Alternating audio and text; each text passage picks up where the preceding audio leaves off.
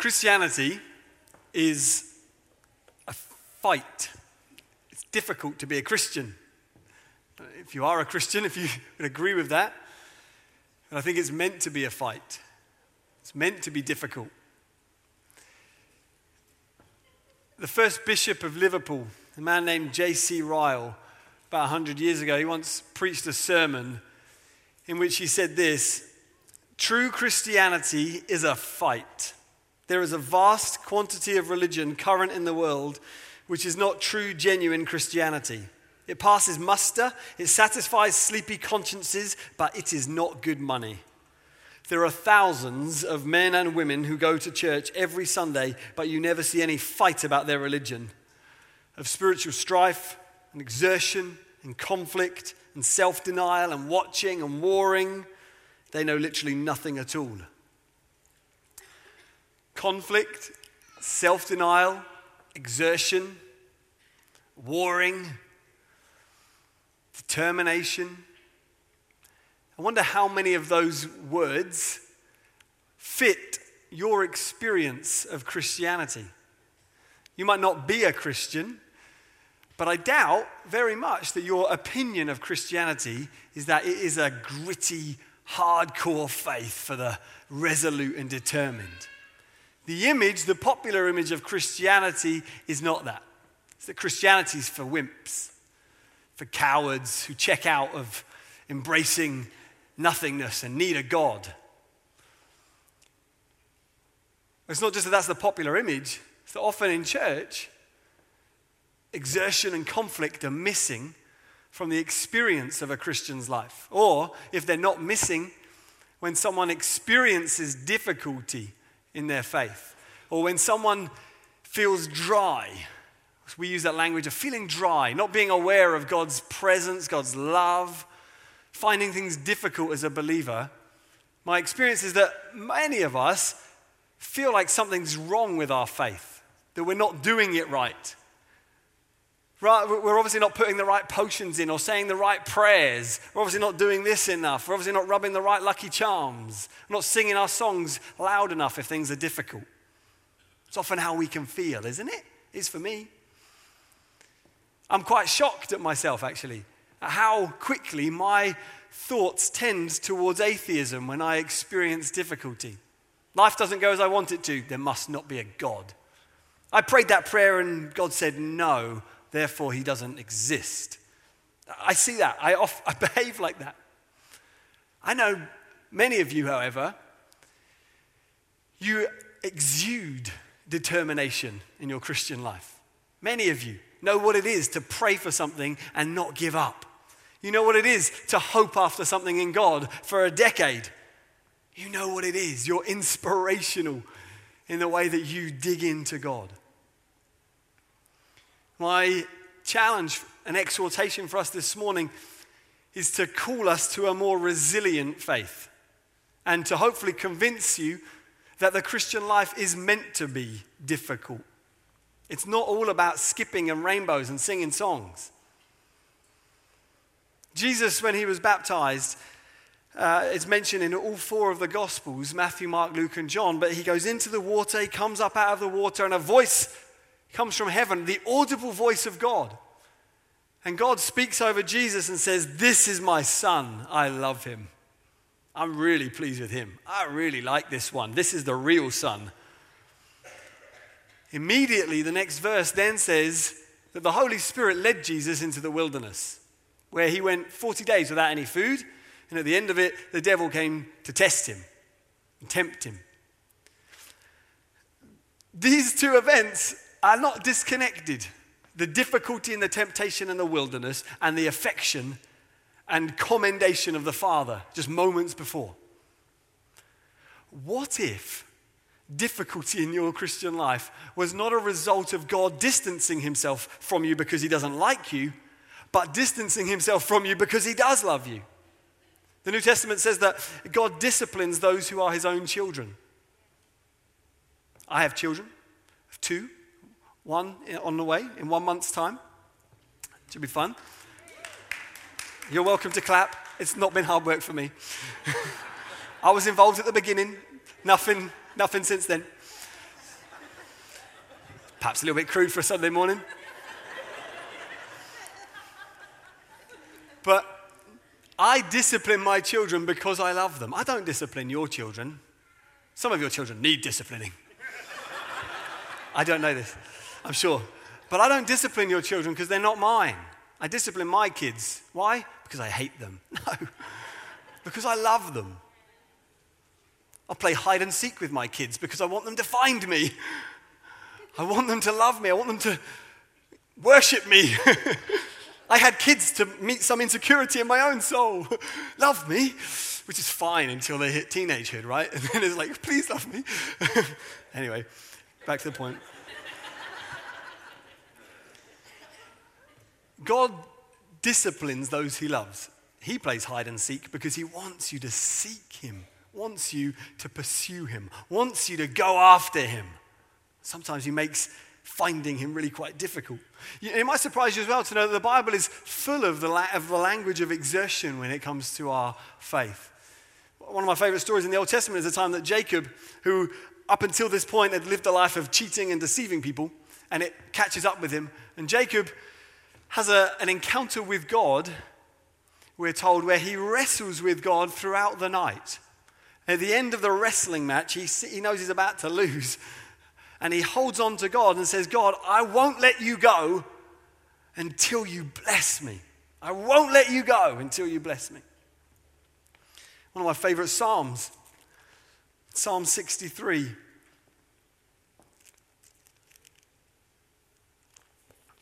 It starts by saying, Oh God, you are my God. Earnestly I seek you. My soul thirsts for you. My flesh faints for you, as in a dry and weary land where there's no water. In the New Testament, Jesus preaches a sermon that wasn't very popular. He didn't fill an auditorium. In fact, those that were following him left. And he turns to his 12 and says, You guys are free to go as well. And Peter, the self appointed spokesman for the group, he says, Where else can we go? You have the words of eternal life. So in the Old Testament, you've got Jacob saying, I won't let you go. And in the New Testament, you've got Peter saying, Where else can I go? Nowhere else. The language of exertion is common in the life of faith. Paul, who wrote a lot of the New Testament, writes a letter to a church in Greece, a town called Corinth, Corinth writes a letter 1 Corinthians. And in chapter 9, he says, I don't run the race aimlessly. I'm not living this Christian life just running around doing whatever I want. He says, I'm not boxing the air. He says, instead, I train my body. Or another translation says, I pummel my flesh. I'm determined to get what God has for me, to live a meaningful Christian life. In Philippians chapter 3, another letter that Paul writes to a church, he says to them, One thing I do, forgetting what lies behind and straining forward to what lies ahead, I press on towards the goal of the upward call of God in Christ. And then he says, Let those of us who are mature think this way. I wonder, by that definition, how much of our or my Christianity is immature. I'll follow Jesus if the payoff is right. I'll trust God if it's easy. I'll trust God if He's as quick as answering my prayers as email. If I haven't got to wait decades to get what I want, I'll trust Him.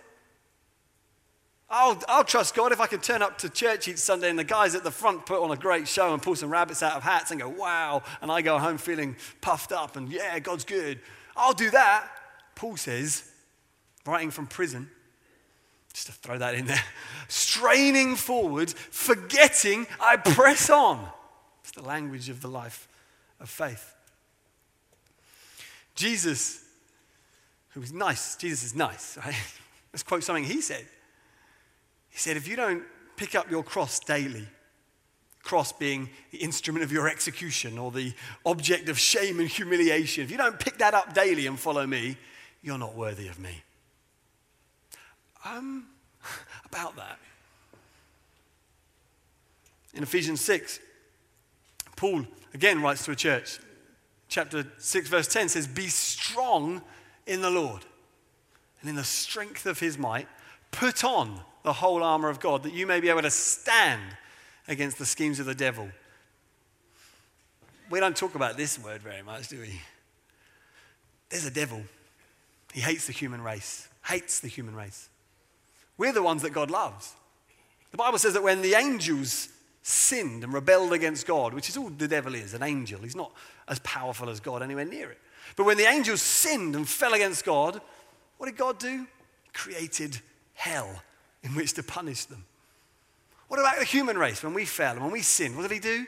He sent his son to die for us, to forgive us. The devil hates the human race and wants nothing more than for the human race to destroy itself. If you're a Christian, the devil hates you more than most, especially, particularly.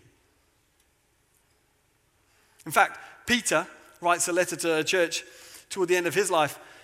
And he, he writes them and says this Humble yourselves, therefore, under the mighty hand of God. Then he says, Be sober minded, be watchful, be on your guard. Why? Because your enemy, the devil, prowls around like a roaring lion looking for someone to devour.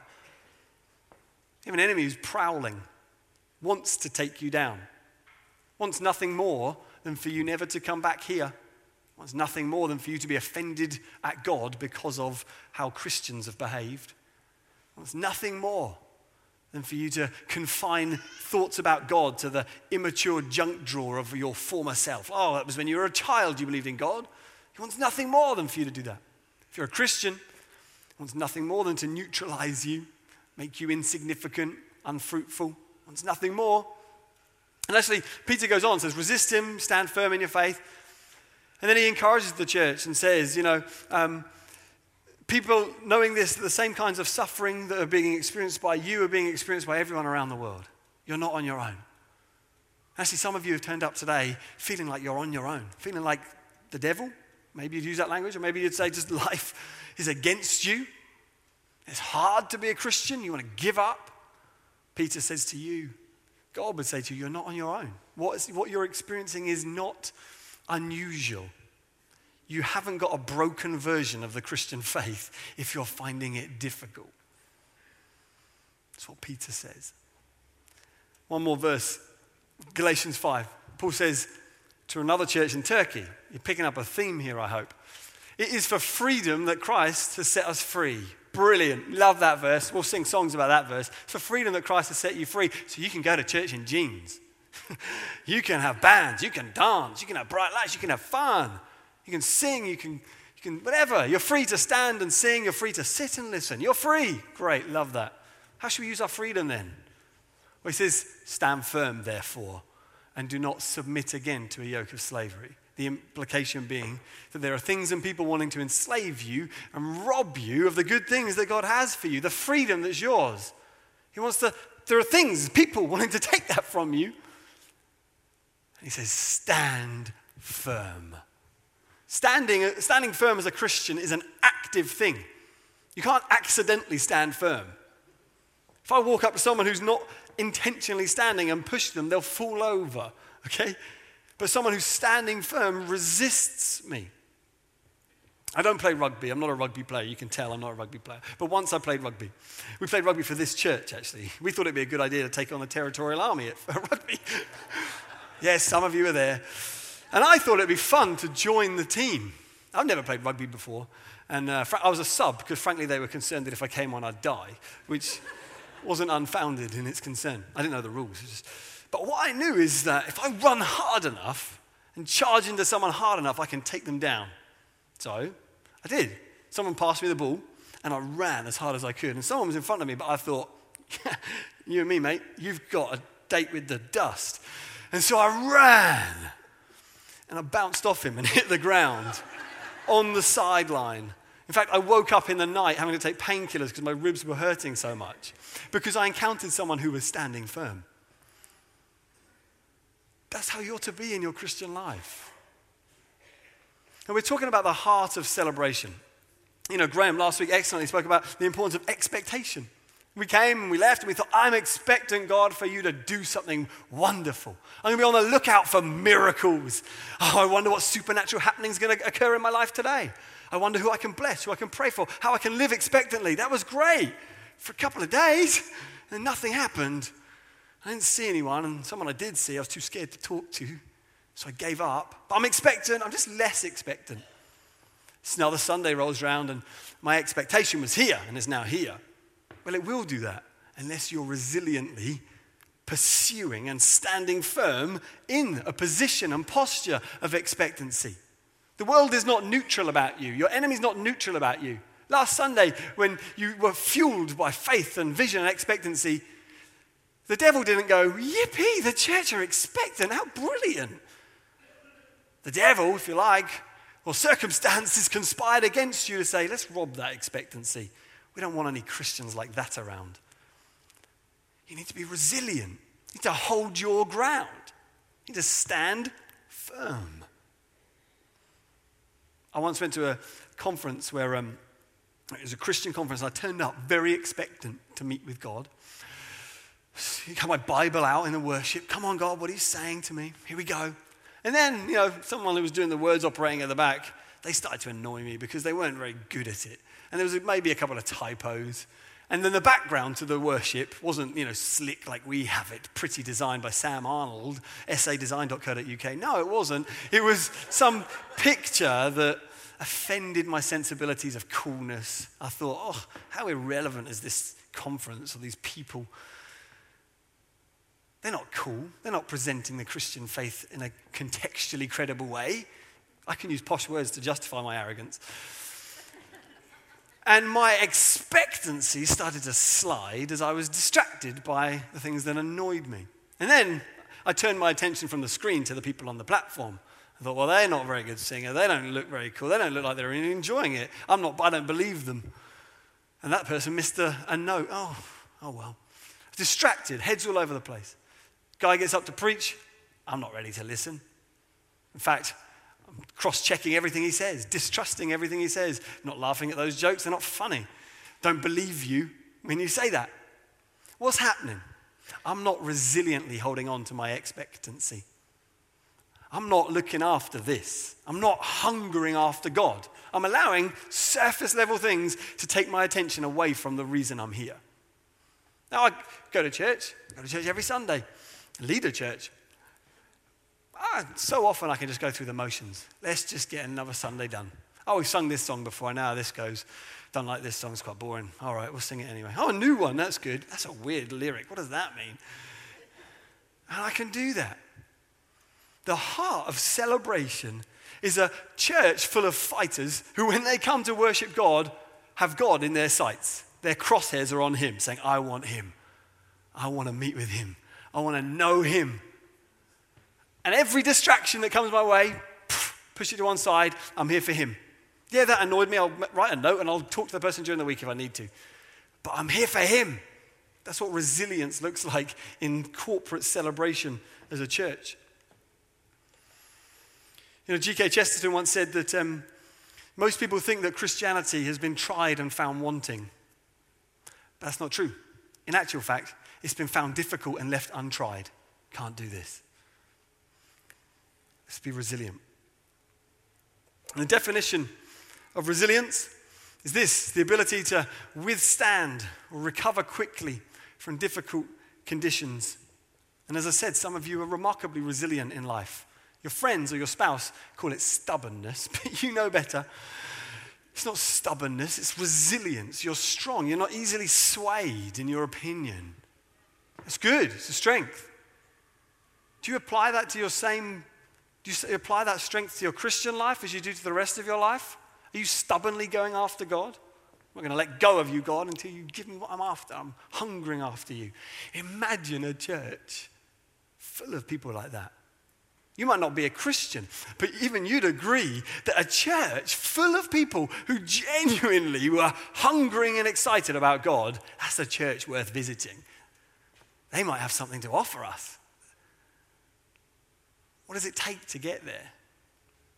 Well, Proverbs 4:23 says, above all else, you know, above all else, primary thing. In other words, listen up because this is key. Above all else, if you haven't heard anything else, if you've switched off and you're just updating your Facebook status, above all else, tune in now. Guard your heart. If everything you do flows out of that. The word picture here is that your heart is like a wellspring. And, it, and everything that comes from that spring is, is the product, is, is what makes up your life. You see, a lot of behaviorisms and self help type gurus, what they'll do is they'll try to concentrate on your behavior, change your behavior, and then you'll be fine. The Bible goes a step back and says that's not the problem, that's downstream of the spring. There's no point clearing up the pond if the spring that flows into it is dirty. So, guard your heart. Now, the heart is a metaphor, obviously. In, in our society, we often talk about the heart as being our emotions. But actually, biblically, the image of the heart is about more than that. It includes your emotion, but it's your core commitments and values. It's what you trust above everything else. Proverbs says, guard that. Why? Because you see, what your heart trusts, your mind has a way of justifying. If the heart trusted it, who am I to disagree with the core of my being? And if your mind justifies it, your emotions will end up desiring that which your brain says, This is a good idea, guys, we should do this. If your emotions desire it, it's only a matter of time before your will enacts it. The problem's back here in your heart. You didn't guard your heart. Or another way of saying is if you trust it, you'll end up justifying it. Or if you love it, you'll end up living it. Guard, therefore, what you love. Guard the things that are most important to you. When you jab the person next to you in the ribs and tell them you should have had your guard up, let's check that people are awake. Jab the person in the ribs next to you and say, You should have had your guard up. Some of you are like, No thanks.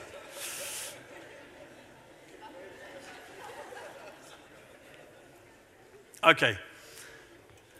Guarding your heart requires resilience and effort, which for many of us in the church, effort and exertion, discipline, they're like dirty words because we're Christians who believe in and love the grace of God. And the grace of God is the unmerited free kindness and love of God, unconditional, undeserved. Love that. And we often think that free grace is opposite to hard work and effort. So when someone tells you to do something, like, oh, don't tell me to do something, that's legalism. Because we think it's opposite to grace. But that's not true. The opposite to grace is earning, isn't it? You can't pay for a free gift, that doesn't work. You're loved by God unconditionally. You can't earn that. In actual fact, if you understood how holy God was, you'd realize how ridiculous it is to consider that you could ever earn it. No amount of good deeds could ever impress the God who created all of this? Who are you? What's your good deed? It has to be a free gift. Anyway, but hard work does have its opposite. Its, hard, its opposite is laziness. And herein lies a quadrant. And there are four different boxes in which we can live our lives. Some of you, some of us, we think that, or we might not say it, but we believe it in our heart that to be loved by God, I need to work hard. I need to impress him, right? The trouble is, predispositionally, we might be lazy. so we know what we need to do, but we just can't be bothered to do it. If you live like that long enough, it just produces this culture of shame and fear. You just you hide your faith because you just constantly feel embarrassed and ashamed about it.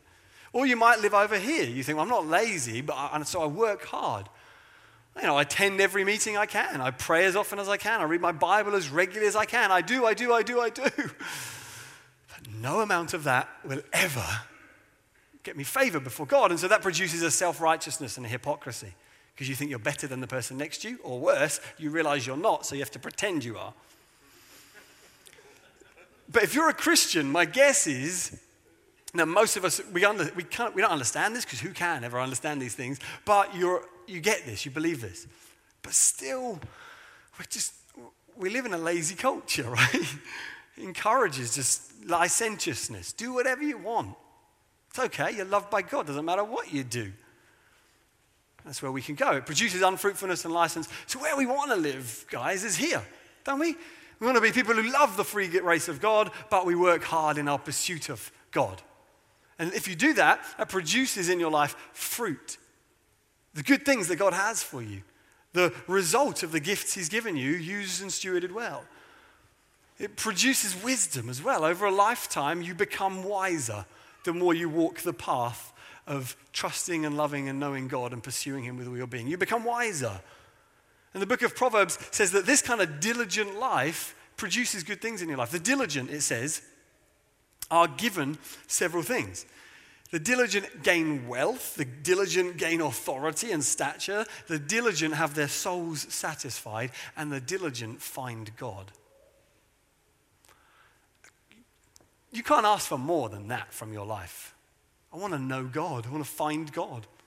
Well, living in this box produces over a lifetime the ability to know God more and increase in wisdom. Wisdom is being competent with the realities of life. Life circumstances that you can't answer with a, a test question. So, this is true. I think it is, but you might not believe me. So let's play a game. I know you're familiar with blankety blank here. You've done it recently. We'll do it again. Let's play Bible fill in the blanks. This is a verse from a letter that Paul wrote to Corinthians in Corinth.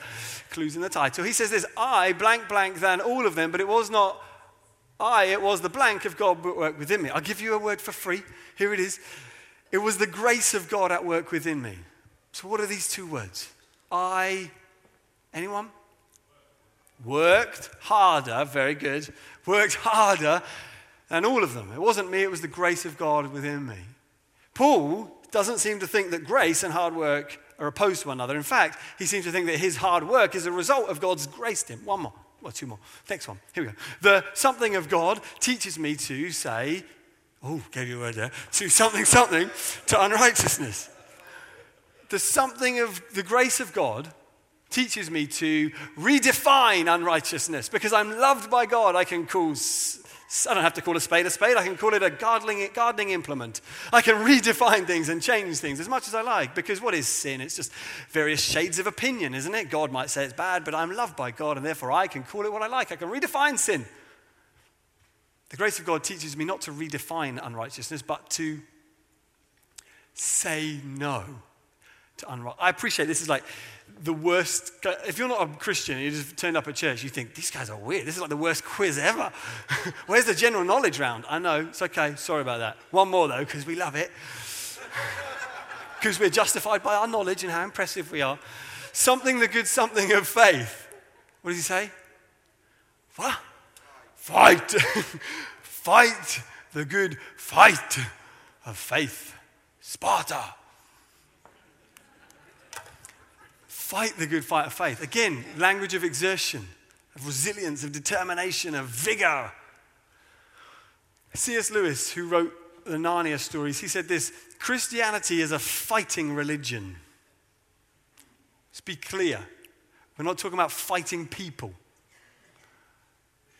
Things have been done in the past, haven't they, in the name of Christianity that have fought against people, and they are an abhorrence and an offense to God. Okay, true Christianity is the, it takes after the image of its originator, Jesus, who loved the poor and the oppressed. And when he was given the opportunity to fight for himself, what did he do? He handed himself in to be killed. Okay, so the purest form of Christianity, fighting, is not fighting people. Paul says that we don't fight against people, flesh and blood. We fight against the principalities and powers of this dark world that are against God. Let's just be clear on that. Christianity is a fighting religion. It thinks that God made the world. That space and time, he says, heat and cold, and all the colors and tastes, and all the animals and vegetables are things that God made up out of his head, like a man makes up a story. But it also thinks that God, that, sorry, it also thinks that a great many things have gone wrong with the world that God made, and that God insists, and insists very loudly, on our putting them right again. God is on a mission to put the world right, and He wants you to join Him. But to join Him requires guts, determination over a long haul. You can't just have someone lay their hands on you and experience power and have no problems again for the rest of your life. You can't go to some conference and just be transformed instantly in a moment into this fully fledged, mature believer. No. What is it James says, the book of James? Consider it pure joy when you face trials of many kinds. Why? Because you know that the testing of your faith produces perseverance, and perseverance, when it's run its course, will make you perfect, lacking in nothing. Perseverance, re- determination, resilience. It's what's, it's what's required. Goody. I love resilience. I love digging in. I'm not very good at it. I quit very easily. I think I live in a culture, my generation and younger, I think we're raised in a society and in a way that just encourages kind of apathy and instant fix Christianity. I want my spirituality like I want my food fast. I want to grow in God instantly now. I want answers to prayer before I pray them. That would be great. Thank you. Did you get my memo, God? Last year we had um, a friend live with us, uh, who many of you will know, Mzizi from Zimbabwe. And um, Mzizi is from Zimbabwe, and as a result of those things, we can't hold it against him. He likes chicken. He likes a lot of chicken. And we would eat chicken a lot together as a family when Mzizi was there. And we would buy chicken, chicken on the bone, because we ate so much, we needed to buy the cheapest chicken we could. so we bought chicken on the bone, and we'd have dinner together often. And I would eat my chicken in the way that my mother taught me. I would take the meat off and some of the fat, but not too much else, and leave it on the side very politely, saying, Yeah, I've done with my chicken, thank you. And then I'd look at his plate and think, I hadn't eaten my chicken at all. because Mzizi had got his bone and bit off the gristle and the, the sinews and tendons and fat and everything, and then was licking his bone clean like a lollipop. And I thought, wow, that's the difference, but that's how you eat chicken. But no thanks, I'll stick to mine. My concern is that that is a metaphor for how we in the West approach our Christianity. I'll take a little bit of God. I'll go to church. I'll sing some songs. I'll serve once a month on a rota, maybe, maybe, but don't pressure me into it, thank you. I'll do that. But if things are difficult or if life's hard, the first thing to go is church. oh no, the first thing to go serving and then church because they offended me and they smell. I'm going to find another one. By the way, when I said they smell, I wasn't pointing at you. I'm sorry. I worry, is that, is that the state of our Christianity? Can't be, can it? I hope it's not. I don't want it to be. You know, lots of places in the world, our brothers and sisters are experiencing persecution for their faith, being blown up on Easter Sunday, or having their heads chopped off on global television. Whereas me, I'd rather keep my head down than have it chopped off. I'd rather keep my faith to myself. I'd rather keep my money to myself and build my empire, my kingdom, my stuff. I'd rather live like that than be a radical generous, open hearted Christian. It's my concern. I see it in me and I hate it. I, I lead Impact, which is a, a gap year for people wanting to grow in their faith in God. And as part of Impact training, we had an evangelist visit us two, three weeks ago. And he thought it'd be a great idea to take our students on the streets and to go and speak to strangers and try to pray for strangers. The students thought it was a great idea. I went along for the ride. I thought, can I hide in a coffee shop while they do that? Well, we did it. We walked on the streets. We came back to the center. They shared their experiences. People had been able to pray for people. Others, someone had even led someone to Christ. I didn't have a story. Kept my head down. I was expectant, just not willing to step out of my comfort zones. I'm expectant as long as it comes to me. I don't want to talk to strangers because, quite frankly, if I was a stranger, I wouldn't want that. And I justified it in all kinds of different ways. That's not my gift. That's not my personality type. I don't really like doing that. Or it's for the students, it's not for me. really, it was just cowardice. I'm offended at myself. And I stand here. The church deserves better leaders than this. It does actually deserve better leaders than this. But the good news is it does have a better leader than this. Because Jesus is the real shepherd of us, isn't he? We're all just trying to follow him. And do you know what Jesus did? Well, consider Jesus' attitude towards us. I'll share this story as we finish. Jesus, on the night that he was arrested, before he was handed over to be crucified, he went to the garden, uh, the Garden of Gethsemane, it was called, to pray. And he said to his disciples, Keep watch for me. And he went over and prayed. He strained after God, it's fair to say. He was sweating in prayer. He was going after God so much, wrestling with his Father. Came back to his disciples to find them ready to go. No, they were asleep. They were asleep. And what would you do if you were Jesus? I know I would do. You fell asleep! What are you doing? I'm about to die for the sins of the world. And you're asleep. You couldn't even stay watch for me for half an hour. Failures, the lot of you. And I would just left them there. So I would have done. What did Jesus do? He said to them, The spirit is willing. I know. I know you want to. But the flesh is weak. The spirit is willing, but the flesh is weak. What's he doing? He's saying, I think in the best of you guys. You can do it. I'm sure, I know you want to do it, right? He believed the best. Even when there was nothing to show for it, he still believed the best. That's our God. I talk about resilience, and we all sit there going, Oh, great, I'm not resilient. I'm a coward. So am I. But he loves us anyway. The Spirit's willing. I want it, God. But my flesh, oh, so cowardly. The book of Hebrews puts it like this Let us with confidence approach the throne, draw near the throne of God, that we, we may receive mercy and find grace. The only condition for approaching God is that you need mercy and you want to find grace. I want that. And I'm encouraged when I consider the type of people that God uses in the Bible. Noah, he was a drunk. Abraham was too old. Jacob, was a liar. Leah, no one wanted Leah. Joseph was abused by his brothers. Moses had a stutter. Gideon was too afraid. Samson was a womanizer. Rahab was a prostitute. David was an adulterer. Elijah was suicidal. Jonah ran away from God. Naomi was a widow. Peter denied Christ. Martha worried too much. Zacchaeus was too small. Paul was too religious. The disciples were too weak. And Lazarus was dead. And those are the people that God uses and writes about how he uses them in this book. The Christian life requires resilience. It does. But we've got a God who loves us just as we are and is able to lead us just as we are and able to make something out of this and that. let, me read, let me end by just reading you some lyrics from an old hymn, one of my favorite hymns.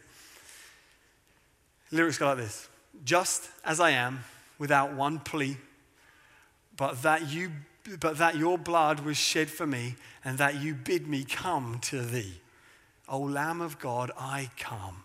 I come anyway. Just as I am, though thrown about with many a conflict and many a doubt, with fightings and fears within and without, O Lamb of God, I come anyway. I come. I come to the one who shed his blood for me so that I could approach the throne of grace with confidence that I would receive what I need because I need.